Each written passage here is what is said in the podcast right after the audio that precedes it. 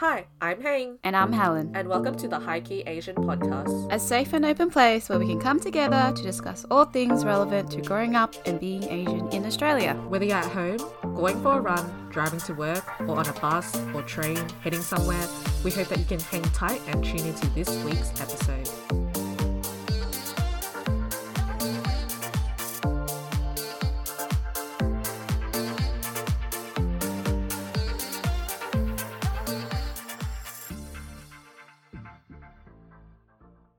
Hello guys, Hang and I are back at it again, and we are super excited for this week's episode because it's extra special today. Yes, for this week's episode we have our first guest ever for High Key Asian, so please give a round of applause to the wonderful founder and CEO of Just Shape and Sounds, the leading service for Asian Australian mental health and well-being, Asami. Yay! Yay!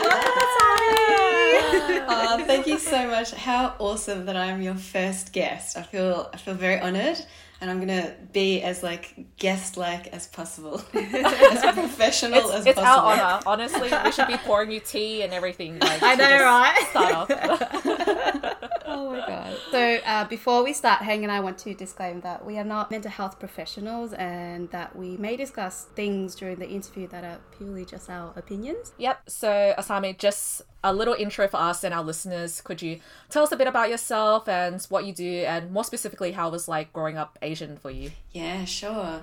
So hello everyone. I'm Asami. I am the founder of Shapes and Sounds, and we are the leading voice for Asian Australian mental health. And I started Shapes and Sounds after about 5 or 6 years working in the mental health sector, like in an acute crisis service. So, I've been a therapist for over 17 years and working in mental health and well-being and all that kind of stuff for 17 years, which is a really long time. That's incredible. But that is amazing. Yeah, it's too long. But you can't tell how old I am because we're all Asian and we don't really age. I mean, you look like you're still in your early 20s, so don't even worry. Okay, I'm just gonna remember that. But oh gosh, what was I saying? Oh yes. So I spent about 5 years working in an acute crisis service here in Melbourne. So really acute, the very pointy end of mental health services, actually working with people who even before gaining medication or gaining support for their mental health, so really, really unwell presentations. And in that service, and we were a big service in Melbourne, what I started to notice was every now and then an Asian person would turn up, and it wasn't that common to see an Asian person, so I'd always be whoa, hey, how are you, yeah, being way too enthusiastic for a crisis service. But then what I started to notice was that these young people, these young Asian Australians, were slipping through the cracks in our service delivery, and it was just really interesting to hear the difference between, or to see their journeys through the mental health sector, the public mental health sector here. Mm. And I just remember this one young person, he was Chinese Australian, he was born here, and he would say things like, I don't want to be a burden on the service and other people need more help than me. And then what I was really shocked by was the service that I was working for would be oh, he said that he was okay and he didn't want to take up our resources, so we've allocated resources to another person. And then I was I feel you're really missing the cultural nuances. I would say many people from Asian cultures say things like, I don't want to be a burden, or, I don't want to bother anyone. It is quite a cultural experience or trait that many Asian Australians have. And every time I would raise this, I'd be oh, look, I feel this young Asian person is slipping through the cracks. The answer would always be, let's increase the number of interpreters available in our service. But I was but I feel these kids are speaking English, they were born here, they don't need a Mandarin translator. And so then there was a lot of chaos at that service, and a lot of people fell through the cracks, and I burnt out seeing that. So I left that job And like from my dark bedroom, I just started like blogging and writing about everything that I'd seen. Yeah, and writing on Instagram and just like angrily yelling out into the universe, you know, of like, oh my God, how dare they do this? But then the conversation, interestingly, like gained quite a bit of traction and people were quite interested in this conversation. And a lot of Asian people reached out to me like, oh, I've noticed something similar, or I really resonate with what you wrote about racism. And that's essentially how Shapes and Sounds came about. And one of the people that reached out to me was Vian, who is currently our head of impact. She's a registered psychologist with a history in management consultancy, and she's an organizational psychologist, but she does a lot of clinical one-to-one work with her clients as well. Right. And essentially she came in and, you know, I was just like this creative, like just writing nonsense. And then V like really helped to structure us into a company and an organization. And she taught me words like mission statement and value proposition. I was like, what is that?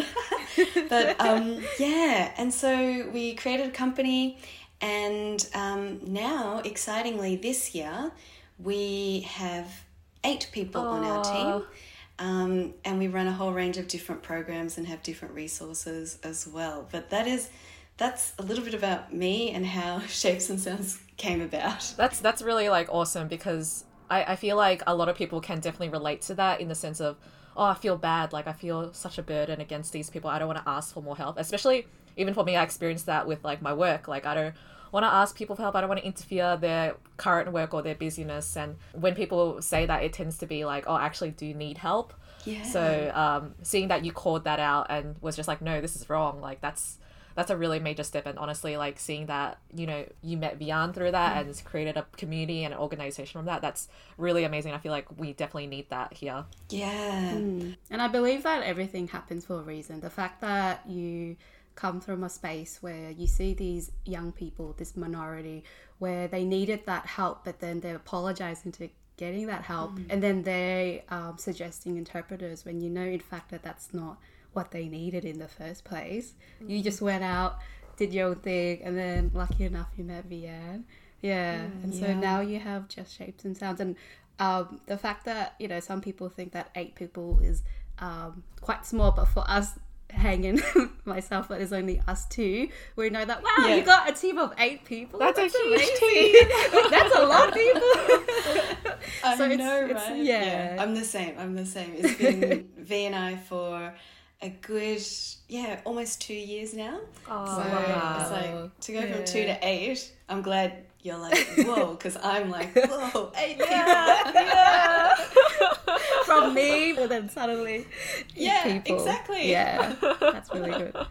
That's incredible. Could I ask, like, you becoming a therapist and working in that industry, what made you start with that? Like, was it something in high school that you were like, oh, I want to be able to help people, I want to be able to help people's mental health? Like, how did that form? How did your passion form to go into that industry?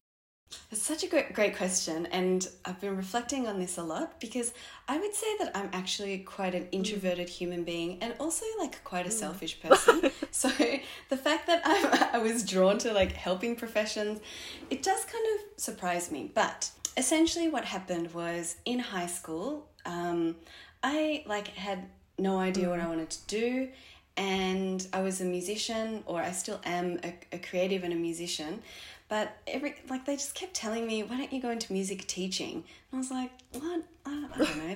That does not sound like me at all. And I just spent like all this time fluffing around. And then I did really well at year 12. And then I got into like science comm at Melbourne Uni. And then I was like, what? Like, what am I doing? And then around that time, my dad also left Australia and moved to Japan and to like be with his second wife, or my stepmother, I should say.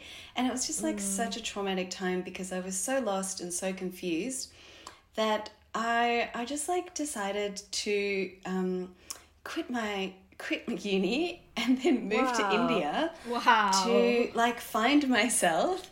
And how old were you? I was 18. So a ballsy 18-year-old. We love that. Yeah. I was literally doing Eat, Pray, Love before it was even a thing. And I was like, I was like, okay, yoga is the path. Like, I'm going to become a spiritual person and work out, like, you know, who I am and help others who are lost. Because often when people are struggling, they don't want to support themselves. They want to go and help others. Yeah, always the case, right?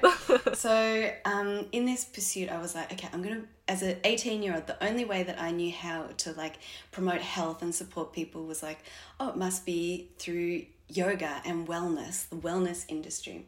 So I Googled yoga teacher training India, and I literally like went to the first one that came up, and I lived in India I did a training live-in program for 6 months. Wow. And it was an incredible experience. It was completely like not this, LA kind of vinyasa yoga. It was nothing like that. I actually got to study classical yoga, which is fantastic. And, I learned about Hinduism, and I really got to learn yoga at the source, which I loved. But that was like, that was a big thing in my life. Yeah. And then following that, I went to Tokyo to teach because I'd felt like an outsider in Australia for so long. And that probably contributed a lot to like, what do I even want to do with my life? And just not having that real grounded sense of identity, which obviously my parents had probably really scaffolded me. So I went to Tokyo and I tried to work there for 3 years, and that was also very hard because I didn't fit, like, even though I'm 100% Japanese, my family's all Japanese, but I grew up here. I moved here when I was 4. I grew up in Australia. So when I moved to Japan, it's like they know you are from somewhere else. Like, it's such a homogenous society, and people would like, they can even see. It's probably the way you do your hair, the way you do your makeup, the clothes that you wear. So I was like, oh no, I don't actually fit in Tokyo as well. I was like, what am I going to do? I don't fit in anywhere. And so then, of course, that just like continually led me to explore identity and belonging, and working on my own personal development to really gain a sense of grounding and like confidence in who I am. And in that process, I was like, oh, I really do actually like music is a big part of my life. Like, I was just like, okay, everyone's telling me to forget music, like it's just a hobby, or I have to become a music teacher. Nothing wrong with music teachers, but definitely not my personality. But in this journey of like trying to reconnect with myself, I was like, no, music is very important. So I came back to Melbourne, studied a bachelor's of music. But as I was doing that, I heard about all these people playing music in hospitals, and that it wasn't actually a volunteer role, but it was like a therapeutic role. It was called music therapy. And I was like, oh, this is it. This like, is it. Wow, music. Right? Like music. And helping people. I was like, ding, ding, ding. So I did a master's of music therapy. And then that's what led me to working in that acute space, that crisis service. But yeah, it's been a long and winding journey. That's such a crazy journey. Like, honestly, like I'm sure everyone feels it as well when, especially after year 12 and after graduating from high school, you're in the sense of, what am I doing with my life? Like, what am I studying the right thing to become what I really want? What is it that I truly want? And it takes a lot of courage to honestly just go out there, just travel to India, do a 6-month whole session, and just getting absorbed with all of that culture and that energy, and really discovering yourself and understanding what you want. Like, that's really brave and that's really bold, and honestly I really respect you from that, because it takes a lot of effort to do that as well. Thank you. Yeah, like it honestly sounds like such an incredible journey, and it's really sad to hear that, you know, you still felt almost like an outsider while you were in Japan, despite being 100% Japanese. Like, I'm sure me and Helen can also experience that when we go to Vietnam with our parents. You know, all of the Vietnamese community can also tell that we're not Vietnamese-born kids. Like, all of a sudden, like we're like, how do you guys know? Even though we look alike, you know, it's a strange sort of concept there.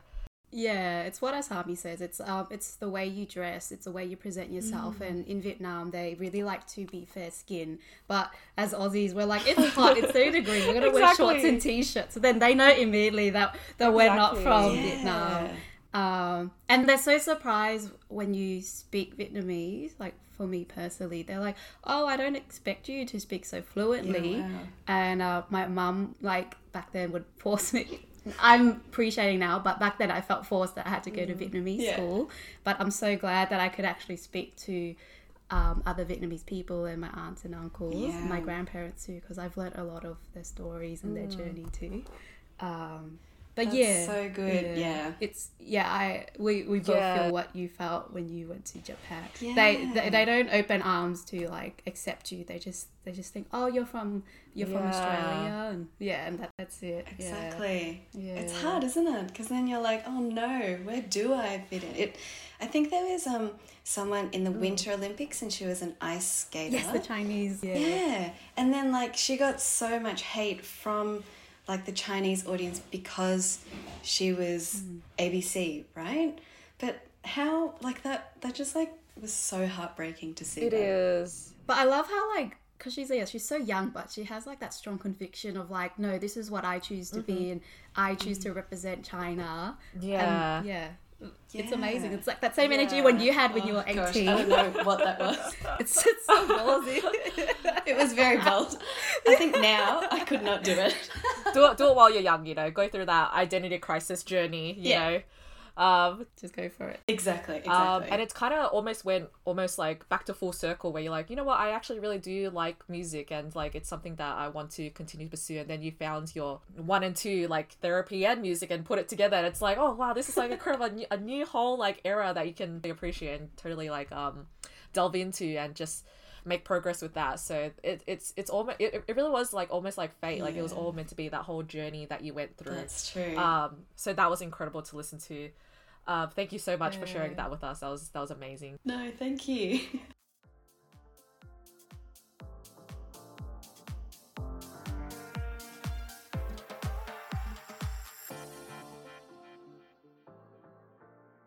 So we're gonna go to the next question. Like, how do you think your perspective of mental health changed from when you were younger compared to now as an adult? Yeah, it's interesting because you know how we talk a lot about how much stigma there is in Asian cultures around mental health, but for me, I went to like a super duper white privileged school, and even back in the day, like it was like quite cool to have a therapist. Okay. Wow. Yeah. An extra thing that you did. Really? Yeah. So it's like, it was like a fancy kind of thing. Like I go and get my eyebrows waxed and then on Thursday. Oh, it's like a little extra curricular activity kind of thing. Exactly. Like, oh, it's like another self-care. Totally. Like a lot of like self-care. I'll get a facial and I'll see my therapist and then I'll go to my Pilates class or something like that, right? That's kind of the image that it had, I would say. I didn't really have like so much stigma around seeing a psychologist. I went to a psychologist in that period when I was 18, and my mum was the one that, thankfully, she was the one that helped me to find and like took me there and everything, so I didn't have to worry about anything.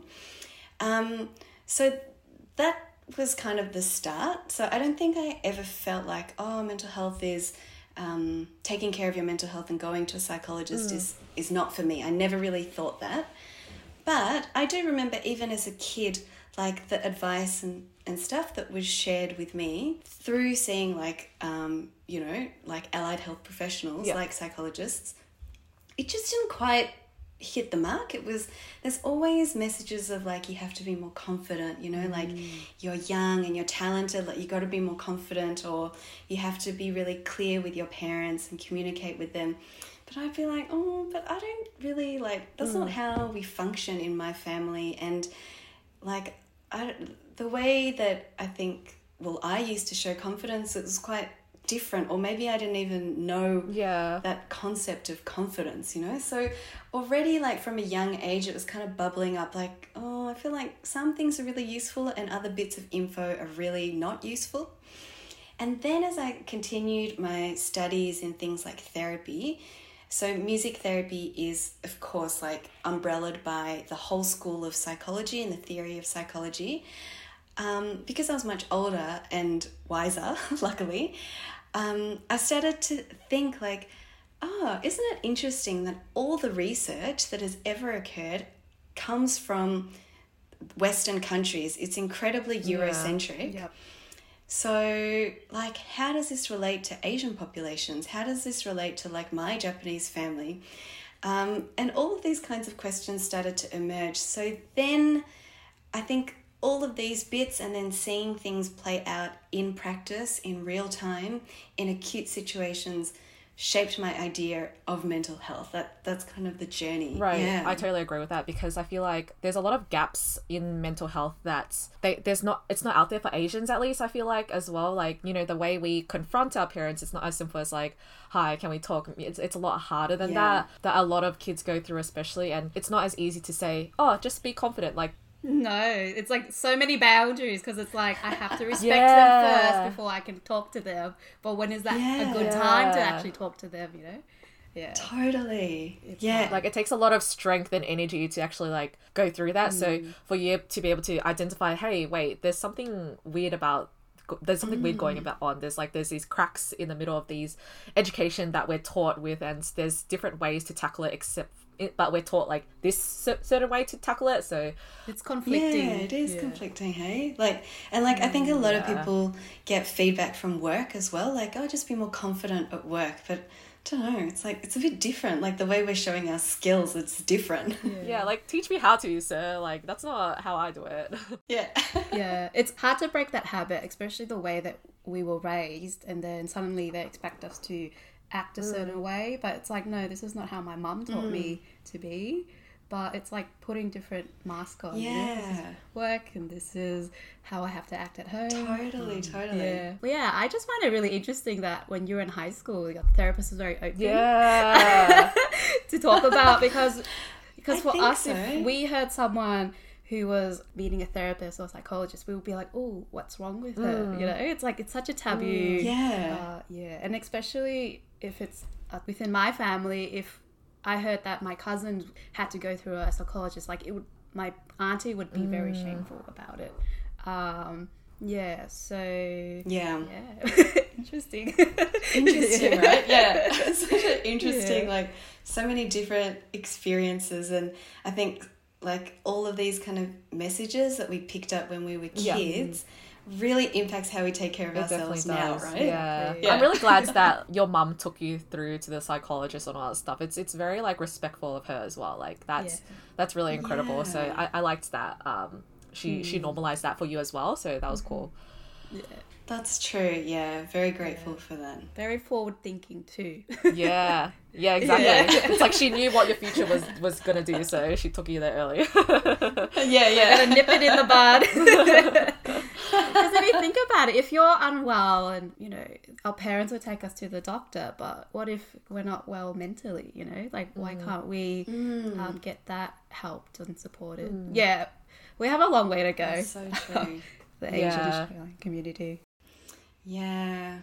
And I think it's always really interesting to think like, so I always go and see an acupuncturist, and you know how in traditional Chinese medicine, like every organ relates to an emotion, or, you know, they're always talking about don't worry so much. It won't affect your liver or... Yeah, exactly. Or like, you're so angry, your liver is flaring up. Like, I find it really interesting that there is so much talk about emotions and so much talk about your mental state, but I think that the way many Asian cultures talk about it is quite different to the West. Like the West is really like you've got your body and you've got your brain, but Asian cultures are like, actually it's all the same. So then when parents are sort of like they don't really want to talk about mental health, for me I'm like, oh, I kind of get it, because it doesn't mean that you don't want to talk about mental health, but you are talking about this with a whole different vocabulary and a whole different language.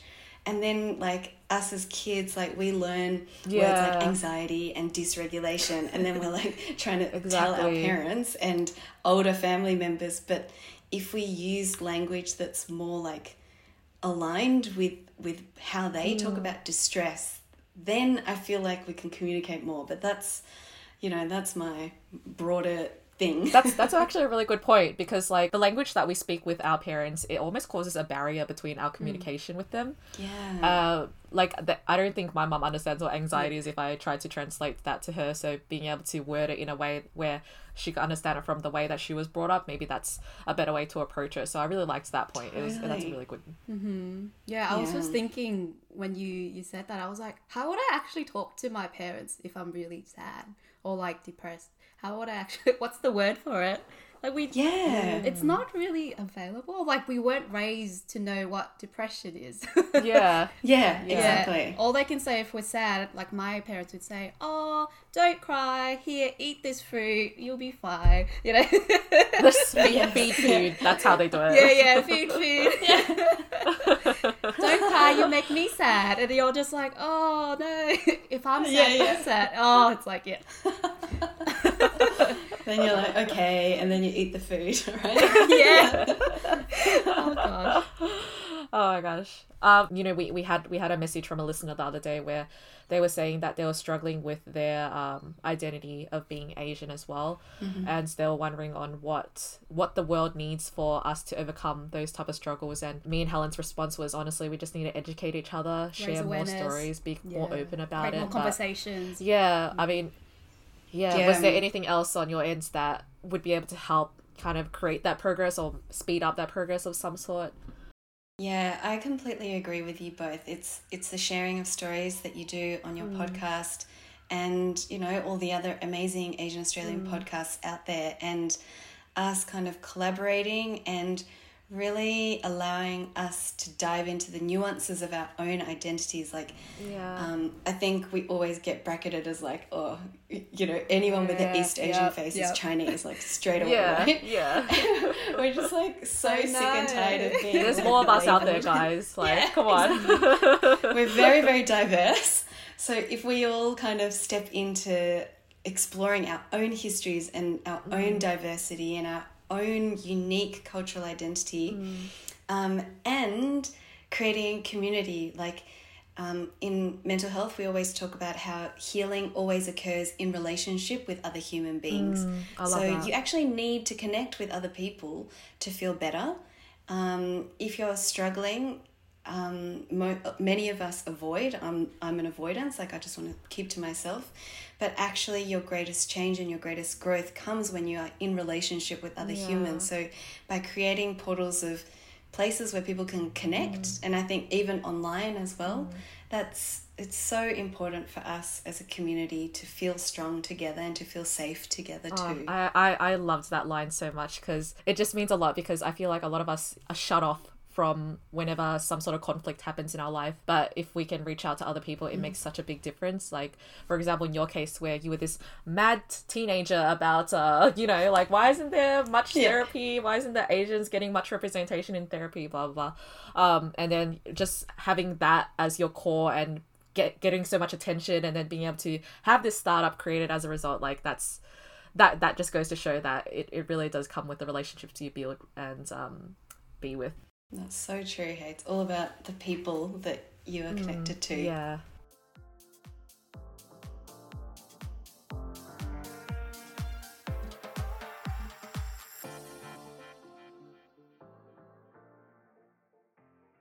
So, Asami, we've seen some of your amazing projects that you and your team have worked on. What are some of your favourite ones so far? Yeah.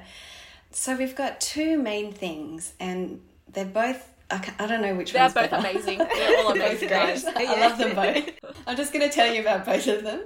So first is the Asian Australian Mental Health Practitioner list, and that's just literally a list of Asian psychologists and mental health social workers, so anyone under the rebate system. And people use that as a way to find a therapist of a similar cultural background as them, so they know that the person they're talking to has some kind of understanding about like what it means to be Asian, how that impacts your mental health. So we love that. We love the psychologists on the list, and we run things like peer supervision to support them, because we have to support the mental health practitioners. V and I are mental health practitioners, so we know that there is so much burnout, especially during COVID, for the practitioners. So we really want to support them and nurture that side of the equation. And then we have our Shapes and Sounds Club, which is our membership program, and that's the one that's starting on April 1st. But that's like the place where people go to normalize conversations about mental health. And actually what we found was that many people discover the links between their culture and their mental health by joining the Shapes and Sounds Club. It's like a lot of us think, oh yeah, there's something about being Asian over here and I like my Asian Australian identity, and then I'm thinking about mental health. But we essentially marry those two or create the intersection of those two, and we support people through like Zoom sessions, through online moderated discussions. We've got heaps of therapists in there all the time, but we're definitely really proud of those two programs. That's really great. Those are some really good programs. Yeah, I especially remember the first time, as I said, when we started this call before, when I first discovered you via Google, and the first thing I saw was this Asian practitioner list, and I was just like, and I linked it to Helen straight away, and I was like, Helen, look at this, there's actually so many people that can actually help us or help all of the people around us that we didn't even know of, like we didn't even know existed. So having that list and being able to create that community, and as well, and not even that, I really liked how you not only create the support for the people out there, but you create the support for the practitioners as well, because I can imagine the burnout and exhaustion that they go through with the work that they do and how heavy it must be for them as well. So that's, I love how that you not only support the people out there, but you support them as well. Yeah. And just, that membership program, I just know it will do well. I know it will succeed in out there everywhere. Like, we'll definitely give a shout out for it when it comes out as well. Like, it's, these both just sound so amazing. Yeah. Like, I love these projects you're doing. It's awesome. Oh, thank you for your support. That means a lot. Because like with that list of practitioners, it's like it's very important to find someone that you really connect with and understand, because you're opening a very vulnerable side to yourself. So the fact that you don't have to explain that, oh, I have an ethnic father, you know, they would already know. So you don't have to go through that explanation. It saves a lot of time and for them to quickly understand. And because as I don't know, Asians, it's a lot of pent up frustrations. So yeah, that list. It's awesome. Yeah, it's like not essentially guaranteed, right? That just because they're of a similar cultural background that they're going to be a good therapist. But I think that for many people, it's definitely like a barrier. You know, when you see a whole list of psychologists and no one looks like you. And then you're like, exactly, like how am I supposed to talk about my, you know, my Japanese father to these people? Like how are they ever going to understand that concept? Agree. I think it's like a natural gravitation towards people who either have like similar surnames to us or similar cultures to us and all. Like for example, when my dad had a stroke earlier last year, and fortunately the doctor was of an Asian background, and he was asking me like what happened and all. And for me to explain what happened, I had to explain how stubborn my dad was as an Asian dad. And like when I said that, like my dad was really stubborn, he understood it straight away, and even that just gave me like, oh, like thank God, like I don't sound like weird saying this, like it was just like, oh, there was that sense of like, oh, we can relate to each other. So having that practitioner list where people can see like, oh, like we can go to these people that might be able to understand us a lot better than the Western practitioners. That's really great. Yeah, you're so right. Someone you're trying to explain like a family dynamic and like imagine to that doctor, and you're like, well, actually, like in Vietnamese cultures, like this happens. Yeah. You'd be like, I don't have time for this conversation. Exactly. Wow, that's awesome to hear though, that doctor was so switched on. Yeah, he was honestly really great. So it's great that you have that list there as well, public for everyone.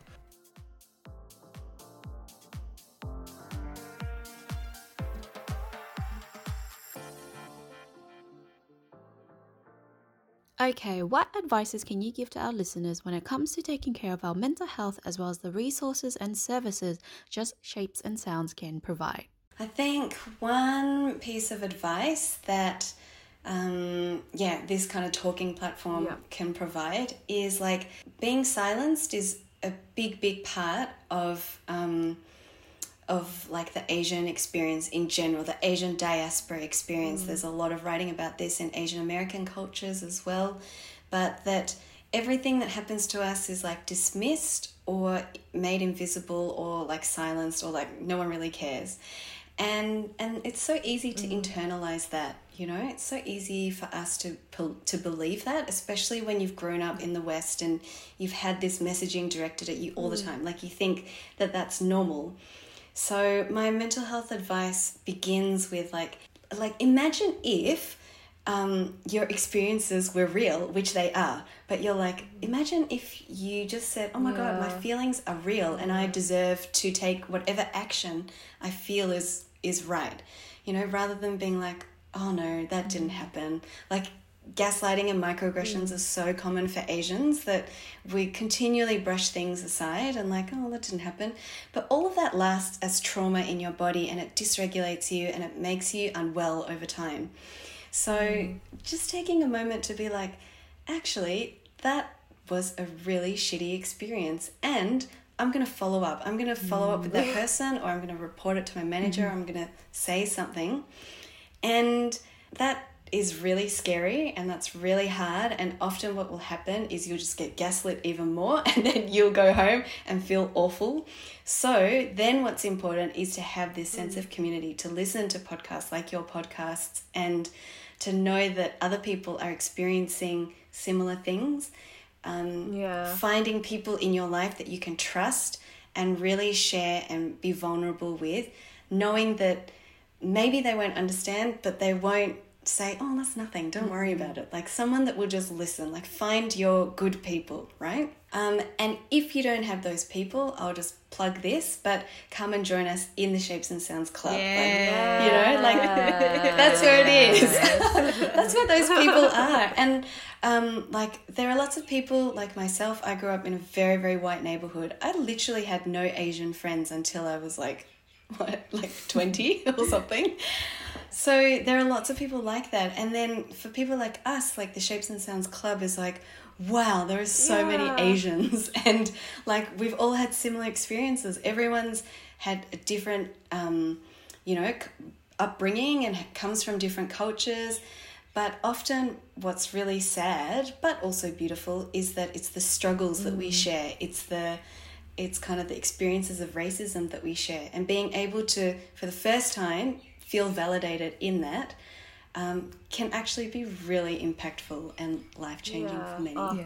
Like, you word everything so like beautifully, and like, it's just like, oh my God, how did you write my story like vocally like that? Like, what? Like, oh my God, that was amazing to hear. Like, I just felt like you just took part of my story, just put it out there, because really? Because there are just so many times where I mean, Helen would know as well, where I feel like my feelings aren't relevant. Like, I feel like I shouldn't feel this way because there's so many other people going through harder stuff. I shouldn't feel this way because I should suck it up because my mum taught me to suck it up growing up. Like, why am I, like, you know, making myself look like a sad... You minimize it. Yeah. And I really like, there's a common theme that you've been kind of preaching throughout this podcast, is that you really put the significance on people, and it's like, connecting with the people around you, with the community around you, the people around you. Like, that's really important to be able to kind of like make sure that you know that your feelings are valid, that the stories out there are real, that your feelings are true, that none of them is fake, none of them is a lie. I really liked that emphasis put on that, because like, even for me, like during my toughest times, I always reach out to my closest friends and family to just talk about my feelings and what I'm going through, and it just makes me feel like so much better as a person as well. So that's definitely really great. I did want to ask, since you said that you lived in a mostly white neighborhood, did you feel that you ever wanted to be less Asian and more whites, or did you ever have that conflict growing up? Yeah, that was a huge part of my story, which I forgot to include in the start. But most definitely. And like, I didn't learn Japanese as a kid, which I completely regret now. But, you know, like, my parents actually moved to Australia. They, you know, they chose to leave Japan, and they chose to leave the economic boom at the time to get away from that real rigidity. And like, Japan has a lot of problems too. And, you know, to get away from that salaryman life and to live this free and easy so-called Aussie lifestyle. So then I think as a kid, I really internalized like being Japanese is not a good thing, that the whiter you can be, the more successful your life is, and the better I can pretend at being white, the better my life is. And that was reinforced all the time, right?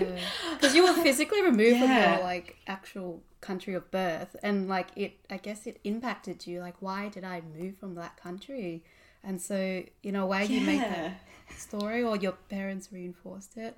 It's like, no, this is better for you. This is why we moved. And, it's like, it's like, I get it. It's like, it is, like, I'm very grateful for this Western life, but it's like, I think as a kid it's hard to digest. In like a non-developed brain.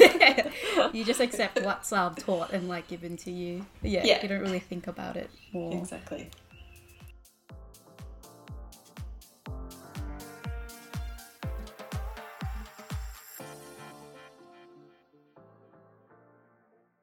Oh, gosh. That was incredible. So we finally do want to end our interview and ask you more of a high key Asian question.